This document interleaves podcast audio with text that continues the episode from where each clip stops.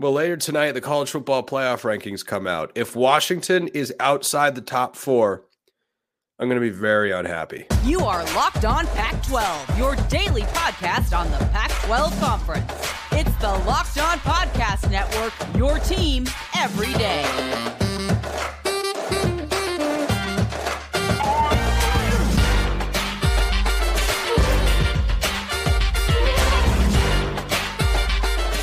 Welcome, everybody, to another episode of Locked On Pac 12. I'm your host, Spencer McLaughlin. Thank you so much for making this your first listen or your first view of the day. Part of the Locked On Podcast Network, your team every day, and your number one source to stay up to date with our media rights and soon to be mostly team free. But until then, beloved and loaded Conference of Champions. Like, comment, subscribe, rate, and review, please, and thank you wherever you listen to or watch the show, which today is brought to you by Prize Picks. Go to prizepicks.com slash locked on college. Use code locked on college for a first deposit match up to $100. Daily fantasy sports made easy. So, we're going to get another edition of the college football playoff rankings tonight.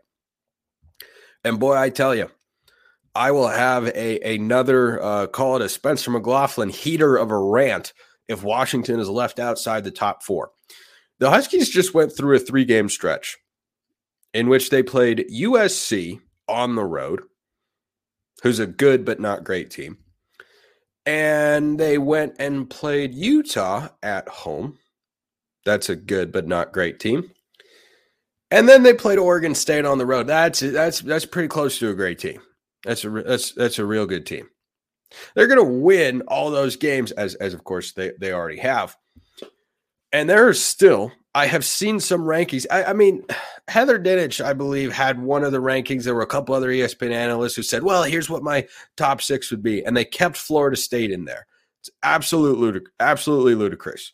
I've read Heather Dinich's work for a long time. I think she's fantastic. I think she's dead wrong here.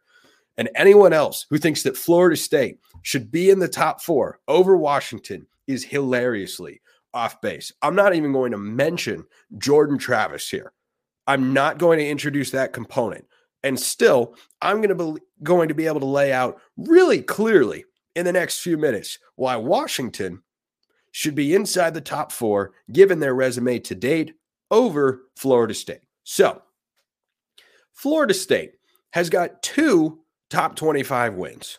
I am basing that off of what a team was ranked when the team was played. And barring a catastrophic fall off, like when Oregon beat Colorado, for instance, eh, that's not really much of a ranked win. But Washington, for instance, beating Utah last week, or Washington beating USC when they were ranked, the ranking at the time of the game is a reflection of how the opposing team is playing going into that particular matchup. And you being able to match that level and help contribute potentially in some instances to a team falling down, I think you should deserve credit for that and not be punished for it.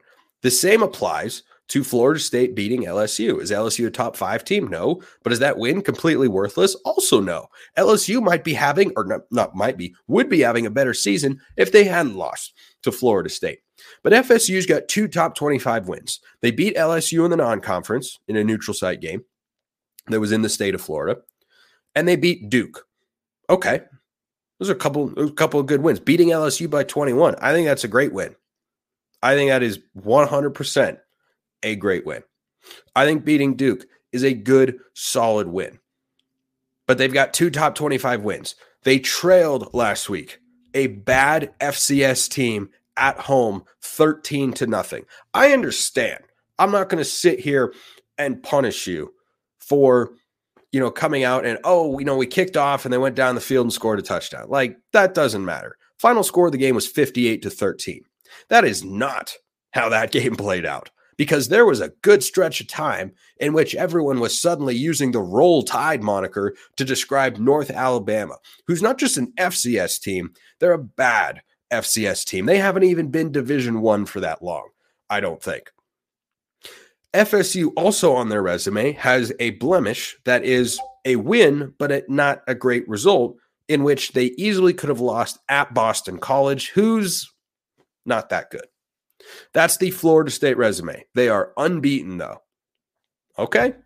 Credit where credit is due. Here's Washington's resume. Their best win came this past week when they went on the road at number 11 Oregon State, playing in weather conditions that, in theory, neutralize what Washington does best, and still found a way to beat a good team in a really tough environment to win, where the only other team to win in the last two years had the Heisman Trophy winner on it. That's it. That's the only team before Saturday that in the last two seasons won a football game at Reser Stadium, not named Oregon State. So that's their best win. They also have a top 10 win against Oregon. It was a top 10 matchup at the time, and Oregon is currently ranked as the highest ranked one loss team in the land. So if you're someone who's, well, you got to look at, you know, what teams are doing now, not where they were ranked at the time, then Washington's best win vastly, vastly surpasses the best win of Florida State. Washington is 4 0 in top 25 matchups. And if you're also someone who's into the, well, you got to see what teams become, not what they, not what we thought they might have been. How about Arizona? How does that win on the road look right about now? Because where I'm standing, that's about to be a nine and three football team. So Washington winning that game on the road, ah, that'd be pretty darn good. And I think Duke is a solid team and a decent story. And Mike Elko's a good coach. Yeah, Arizona's a better football team. Hate to break it to you.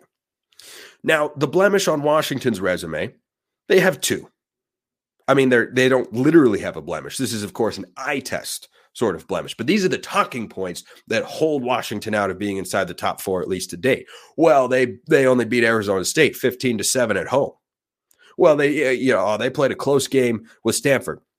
Okay, fair point. Not going to push back on that. Those were not good performances by Washington. How do you juxtapose that with a bad performance by Florida State at Boston College, in which they won by just two points, and the fact that Washington's got significantly more quality wins.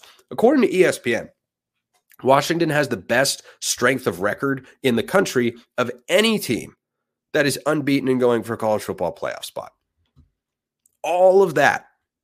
And by the way, I can also make a pretty easy argument that Washington has a better resume than Michigan. You know why? Because they do. Michigan has one good win, and it's a great win. It's against then 10th ranked Penn State on the road, 24 to 15. Mm-hmm. That's a great win. Not going to argue with you there. You know what else is a great win? Uh, beating number 11 Oregon State also on the road in horrible weather. So even if you remove that and you just say, okay, you know what? Those two games are a draw. All right, all's fair. Michigan in the non conference slate did not schedule a Power Five opponent, did not play a Power Five opponent either. So they're going to play nine Power Five teams, whereas Washington will end the year having played 10. And oh, by the way, Michigan this past week, for those of us who are again in the eye test department, beat Maryland 31 24. Oh, I'm so impressed. Oh, I'm I'm so very impressed. Washington's got four top 25 wins. Michigan's got one. No, Michigan State didn't turn out to be a good team for Washington to play this year. Uh, Michigan State, though, is still better than the. Um, sorry, what was it? Oh, yeah. Bowling Green and UNLV and I think East Carolina that Michigan played in their non conference. Like until Michigan beats Ohio State, Washington's got a better resume. So if the college football playoff committee looks at the resumes of these teams, and I'm not going to be super upset because the eye test and margin of victory matters, and Michigan has passed those fronts for the most part, save for the Maryland game. And they were really impressive against Penn State for a number of reasons. Okay. You want to put Michigan ahead of, of Washington? I don't agree with that, but fine. But putting Florida State ahead of them, if the committee does that again, they should all be relieved of their duties because that's that would just be complete utter ridiculousness. So, that's how I feel about that. And hopefully the committee gets it right. Hopefully, you're also aware of how great LinkedIn Jobs is because these days every new potential hire can feel like a high stakes wager for your small business and you want to be 100% certain that you have access to the best qualified candidates available. That is why you have to check out LinkedIn Jobs. LinkedIn Jobs helps you find the right people for your team faster and for free, which you know, my dad taught me that free is a great price. I mean, nothing is actually free, but if you can find something that's free, that's that's a pretty good price. Go in there to LinkedIn Jobs, create a free job post in minutes, add the purple hashtag hiring frame to your profile to spread the word that you are hiring. Small businesses rate LinkedIn Jobs number one in delivering quality hires against their leading competitors. That's kind of what you're looking for there. LinkedIn Jobs helps you find the qualified candidates you want to talk to faster. Post your job for free at linkedin.com slash locked on college. That's linkedin.com slash locked on college to post your job for free. Terms and conditions apply. Okay, so hopefully the committee has got their senses about them. And these rankings are, you know, often reflective of results that came out the previous week. I would really like to see Washington rewarded for beating the number 11 team in the country on the road, where they are almost unbeatable the last two seasons, more than Florida State gets rewarded for mm, playing an FCS team in the second to last week of the regular season. I'm so tired of this nonsense crap. Scheduling continues to be the biggest issue in college football forever and always. I will beat that drum from now until the end of time. It's not even going to get better in the 12 team playoff era, but that's a conversation for another day. Speaking of which, when you're talking about people who can hopefully be at their best, I'm a big fan of Josh Pate. Washington fans are not. And in this instance, I'm going to side with Husky fans. So I listen to Josh Pate's show. I think he's entertaining. I think he is insightful. I don't agree with every opinion he has, I, I vehemently disagreed with his approach to his Monday reaction show or Sunday show. I listened on audio, so it came out on Monday, but he didn't talk about Washington until about 40 minutes into the podcast. Now, he can, of course, hide behind the defense of, well, you know, I talked about him. Don't say I don't like you or anything like that. I'm well aware as someone who hosts a daily podcast, as you're acutely aware of. Thank you very much for tuning in, by the way of how to structure a show. What you see as the biggest story is what leads your show. That's what I always put in the first segment of a show. What is the most important thing that people should be aware of in the Pac 12 conference? And for the last two days, that's been Washington. Why? Because they keep winning these games in really impressive fashion. They're a really good team. They can make the playoff, they can compete for a national championship, and they continue to be undefeated. That's the biggest story in the conference. And they played the game of the week in all of college football right now. And I felt that Josh Pate pushing that up, I was really glad he went to Corvallis for his Once Upon a Saturday tour because that's where college game day should have gone. You all know, or at least everydayers know, how I felt on that particular matter. I had a rant about it last Monday if you want to go check that out. But I don't think that going to that game and talking about so many other storylines in college football before and framing Washington as like, oh, yeah, by the way, this thing happened too. And then in the context of that discussion, only talked about the Huskies for about the same amount of time, a couple minutes, as he did defending the model favoring Oregon State in the game, which I don't have a problem with by the way. I thought Oregon State should have been the favorite in the game. Washington won the game, and results matter above all else. I didn't think that was the best stuff from from Josh Pate. I am not in the camp that a lot of Husky fans I think are because of the JP poll. You know, I don't think Washington fans like Josh Pate very much at all. I'm not in that particular discussion, but I kept listening to the show, and he's talking about Auburn's embarrassing loss to New Mexico State before he's talking about Washington. I'm going, that's that's not a bigger story. That is just simply put, not a bigger story, not the way the discussion should be framed. So I didn't care for that. And I think Pate should be better on uh, that particular front. So uh, let's hop into a couple other things here. Uh, so tiebreakers are. Um, have you seen what's going on over in the Big 12? I tell you what, th- there are literally, I believe, dozens of different outcomes in the Big 12 uh, this is the problem when you get rid of divisions. Just to be clear, you should not have divisions in a conference. Should not have it. Now, in a mega conference, okay. Okay, I get it. But in a conference that's got 12 or 14 teams, nah, you shouldn't do it. Once you get to 16, 18, 20, then you can have a conversation about. I don't know where I'd put the cutoff line. I do know that if you have a 12 team conference like the Pac right now, or the Big 12 is 14 right now, you shouldn't have divisions. So they've got crazy tiebreakers over there. The Pac 12 tiebreakers are not going to be as wild as they were a season ago, in which you had all sorts of wild, exotic outcomes that were hard to plot and where is everyone going to finish and all this sort of stuff. This year, it's very, very simple. Washington's into the Pac 12 championship game, regardless of whether or not they beat Washington State, which I think they will on Saturday. They're 15 and a half point favorite. I think it might have moved to 16 and a half. I'd have to double check. But anyway, they're more than two touchdown favorite. I think they will be just fine. If Oregon beats Oregon State, the Ducks are in no matter what because they have one conference loss and everybody else has at least two. Arizona lost to Washington, Arizona lost to USC.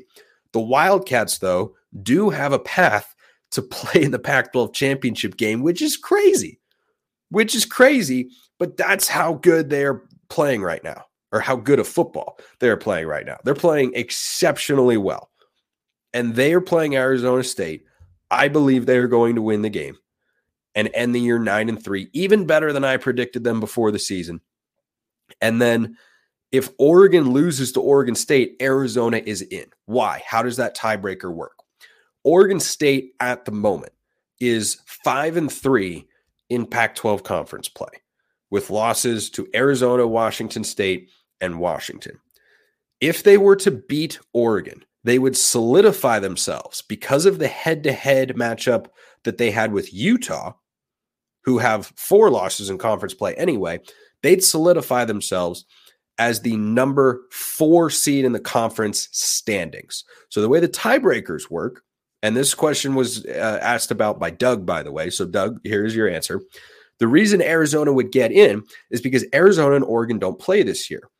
The way the Pac 12 tiebreakers work is fairly logical in, in, in my view. And that would be you go down to the record against the next highest ranked common opponent, meaning, how did you fare against the best team that you both played?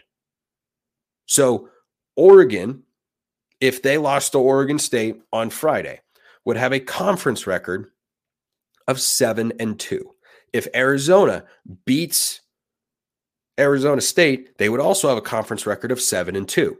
The highest ranked conf- common opponent between Oregon and Arizona would be Washington. They'd both have a loss, so no one has an advantage. They're battling out for the two and three spots, and the next team would be Oregon State, who'd be six and three. Arizona beat Oregon State, Oregon would have lost to Oregon State in this hypothetical. So Arizona would get in. That actually makes a lot of sense to me because I think that your record against the best teams is kind of how you should decide who gets to play for the conference championship. There is no world in which Arizona gets to the conference title game if Oregon State loses this week.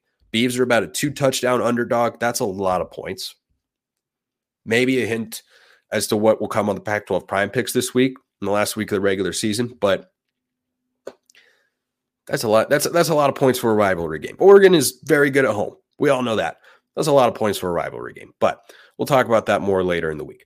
But that's how the tiebreakers work. If that is not clear, or if I didn't explain it well, by all means, let me know shoot me a note on on Twitter at smalls underscore 55 or at LO underscore pac 12. You can also drop a YouTube comment as well. Twitter's a little bit more reliable because sometimes the comments can get weird and show up or not show up. I try to see as many as I can because I appreciate all of you watching and such. But that is the way the tiebreaker works. And that is why Arizona would be in if they win and Oregon loses to Oregon State.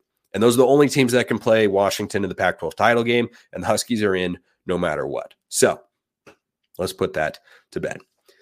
Something I saw that I really liked as such an old school, old head traditionalist college football fan that I really want to talk about. I really want to talk about prize picks too, though, because that is what we call the largest daily fantasy sports platform in all of North America. The easiest and most exciting way to play daily fantasy sports It's just you against the numbers. Instead of battling thousands of other players, including pros and sharks, you pick more than or less than on two to six player stat projections and you watch the winnings roll in. Prize Picks even offers a reboot policy so that your entries stay in play even if one of your players gets injured. For football and basketball games, if you have a player who exits the game in the first half and does not return in the second, that player is rebooted. Prize Picks is the only daily fantasy sports platform with an injury insurance policy. So that maddening feeling when you play fantasy football of I put in so and so and he got hurt 2 minutes into the game. Well, too bad you get 0 points from that guy this week. You don't have that with prize picks. They'll give you your money back if the guy gets hurt. So go to prizepicks.com slash locked on college. Use code locked on college for a first deposit match up to 100 dollars. Prizepicks.com slash locked on college. Use code locked on college for a first deposit match up to $100. Prize picks, daily fantasy sports made easy. Okay, so the Apple Cup, the matchup between Washington and Washington State on the football field, has been renewed at least through 2028. I think this is great. There are conflicting views on this on both fan bases. Okay. Washington fans, some of them don't want to play Washington State. Ah, we don't need to. There's no upside. Washington State fans, some of them, ah, oh, we don't want anything to do with you. You destroyed the conference and everything like that. I understand. I'm going to tell you where I come down on it because I've had a couple of different interactions online with people about this, and I find it to be an interesting conversation. I think this is a net positive for both teams. Is it a greater advantage for Washington State than Washington? Yes. However, there is upside for the Huskies. First and foremost, I am indeed at my core an old school college football fan. I love tradition, I love history, and everything that the sport has been built around to make it different than the NFL and make it the greatest sport in the world. It's built on games like this, and I don't want to see them go away. I don't like that Kansas and Missouri don't play anymore. They share a border. They used to share a conference, now they don't. They don't play. I think that sucks. I don't want to see that happen in these sorts of matchups. You know, at the very least, with all this conference realignment nonsense, Oregon and Washington will keep playing. Cal and Stanford will keep playing. The LA schools will keep playing, and so on. The Arizona schools will keep playing, and so on and so on. So that's the principal reason I like it. But from a football standpoint, I'm going to lay this out. And some Washington State fans might not agree with this particular take. That is okay. We don't have to agree. Just hear me out. I also hope that the Civil War follows. There are reports that that could be happening. I hope Oregon and Oregon State play every year. Here's why this is good for Washington State. The Cougs are sitting in the midst of a legal battle to get control of the Pac 12 with Oregon State and everything like that. They're trying to get clarity on their conference going forward, where they're going to play, what their schedule is going to look like. And that's the biggest key here. They don't know what their schedule is going to look like. In all likelihood, at least for a year, they're essentially going to be de facto independents in college football. So if you're going to be an independent like a Notre Dame or a Liberty or formerly BYU, if you want to compete for one of the at large spots in the college football playoff. What do you have to have? A quality schedule. It is not easy because of the backwards way that college football scheduling is done, in which we schedule these matchups many, many years in advance in the non conference slate. It is not as easy as you'd think, or as easy as it can be in other sports like basketball or baseball or softball or the like, to find quality non conference opponents. And so if you're Oregon State and Washington, excuse me, Washington State, you absolutely want to continue these rivalry matchups because those are guaranteed games against a Big Ten school. Yes, the rivalry component is still there. And yeah, going up against a Big Ten team as an independent, sure, there could be a discrepancy. Find, you know, from a financial standpoint, from a talent standpoint, when has that not existed, by the way? Last time I checked, the Apple Cup and the Civil War have been dominated by Oregon and Washington. But guess what? A win to Washington State and or Oregon would give them tremendous credibility as they play a relatively weaker schedule compared to what they can currently go through in the Pac 12, which, as we've discussed, is the deepest conference in America. They're not going to have that going forward. They're going to play more Mountain West teams. So the Power Four teams they are able to play need to be of the highest caliber possible. And you cannot ensure you know, Oregon State, I think, has got Purdue on their schedule for 2024. Purdue's not a good pro. I mean, they're a decent program, but you can't be sure they're going to be good. You could be sure Oregon's going to be good. Washington State, not sure exactly who they've got. I didn't double check their future scheduling plans, but you can be sure that that's a quality game against Washington. Here's the other side of it.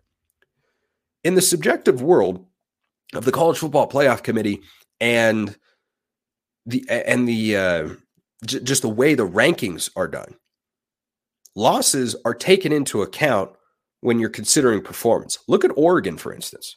Oregon right now, one of their one of the linchpins of their schedule is that they only lost by three points to Washington. That's what, if they lose that game by 10, 15 points, they're ranked behind Texas and Alabama right now. But they lost by three on the road. So as a result, they're number six in the country. At least they have been the last couple weeks. I don't expect that to change when the latest edition of the college football playoff rankings come out. So if you're Washington State or Oregon State and you're trying to build the best at large resume you can, yeah, sure, you'd love to pull, you know, an upset every few years, which has happened in these rivalries, by the way. Oregon State's won two of the last three against the Ducks. That's huge for the program. And as they look to become, you know, an at large group of five independent team, whatever, beating the Ducks would be a big, big boost for them. And the same goes for the Cougs. The same goes for the Cougs that if you're able to go to Seattle, and I think 2025 or a couple years, they're going to play it at a neutral site at Lumen Field where the Seahawks play, which is kind of fun. I I I I dig that just because it's not a neutral site that's way out in the middle of nowhere. Like, sure, it'll still be mostly a home game for for Washington, but I'm kind of okay with that. I mean, it's literally like it's not that far away. Um, but I think the upside there is so much greater than the downside the attention it brings to your program, the television ratings that that game will get compared to the ones that you'll get elsewhere, where the game could be televised. But we don't know. We have no idea where Washington State and Oregon State are going to televise their home games next year. But if you're going on the road to play Washington or you know Oregon, if you're Washington State or Oregon State, well, that game's going to be on national television. Could be one of the few you play all season. We don't know. So I think for all those reasons, the upside is real. I think the downside is minimal because you just can't guarantee right now that you're going to be able to get quality Power Four programs on your schedule, right? The, think about this, Washington State fans. The home and home with Wisconsin has been huge for the program in the last couple of years. Th- those are landmark wins and evidence of what I've said for a long time that Jake Dickert is a good football coach, that he can beat that caliber of program two years in a row, once at home and once on the road big time stuff for Washington State. Unfortunately, they weren't able to build off it this year the way they wanted to since the Oregon State game, but still, those are big time wins. You're not going to be able to as easily schedule a team like Wisconsin when you're not playing at the power level. So I, I, I think assuring that you can have a quality power four opponent on your schedule every single year is really good. Is it as good for Washington? No, but I do still think there's upside for it. Number one, for the fans who appreciate the tradition and the rivalry of, of the Apple Cup, but also if Washington State and Oregon State as independents are able to be as competitive as they're capable of and play to their you know closer to their ceilings than their floors as programs when they move into this weird you know pac 2 mountain west independent sort of landscape they're going to attempt to navigate that can still be a quality win. Like, like t- tell me if tell me if it sounds completely out of the realm of possibility. Any Husky fans listening to or watching this, that Washington State one year could end up being ten and two with a loss to the Huskies, a loss to you know a good Mountain West team like a Boise State, and then a bunch of wins against the Mountain West teams, maybe a win against a, a random Power Four or a good G5 team, eh, pick up a game somewhere like that. Tell me that that team couldn't by the end of the year be hovering around the top 25. Does that seem out of the realm of possibility? Because I don't think so. And I especially don't think that's true for Oregon State, but I don't think it's true for Washington State either, that they're incapable of, uh, of achieving that, of getting to that sort of level. So that's why I'm in support of this. I want the Civil War to do the same thing. It might not be played at the same time of year as, as it currently is, but playing it early in the year is better than not playing it at all. And, and I think that both sides benefit. Certainly, the schools being left behind benefit more than the schools going to the Big Ten. But I think there's enough on both sides to make this worthwhile. And I think this is a good thing for Washington State and for Washington. And I think this is a good thing for Oregon and Oregon State if the Civil War follows suit. So I was going to talk about Jedd Fisch, but ran out of time today. So that'll just have to come on tomorrow's show. But he'd be my vote for Pac 12 Coach of the Year. Appreciate everyone listening. I'll see you next time. And until then, hope you have a wonderful rest of your day.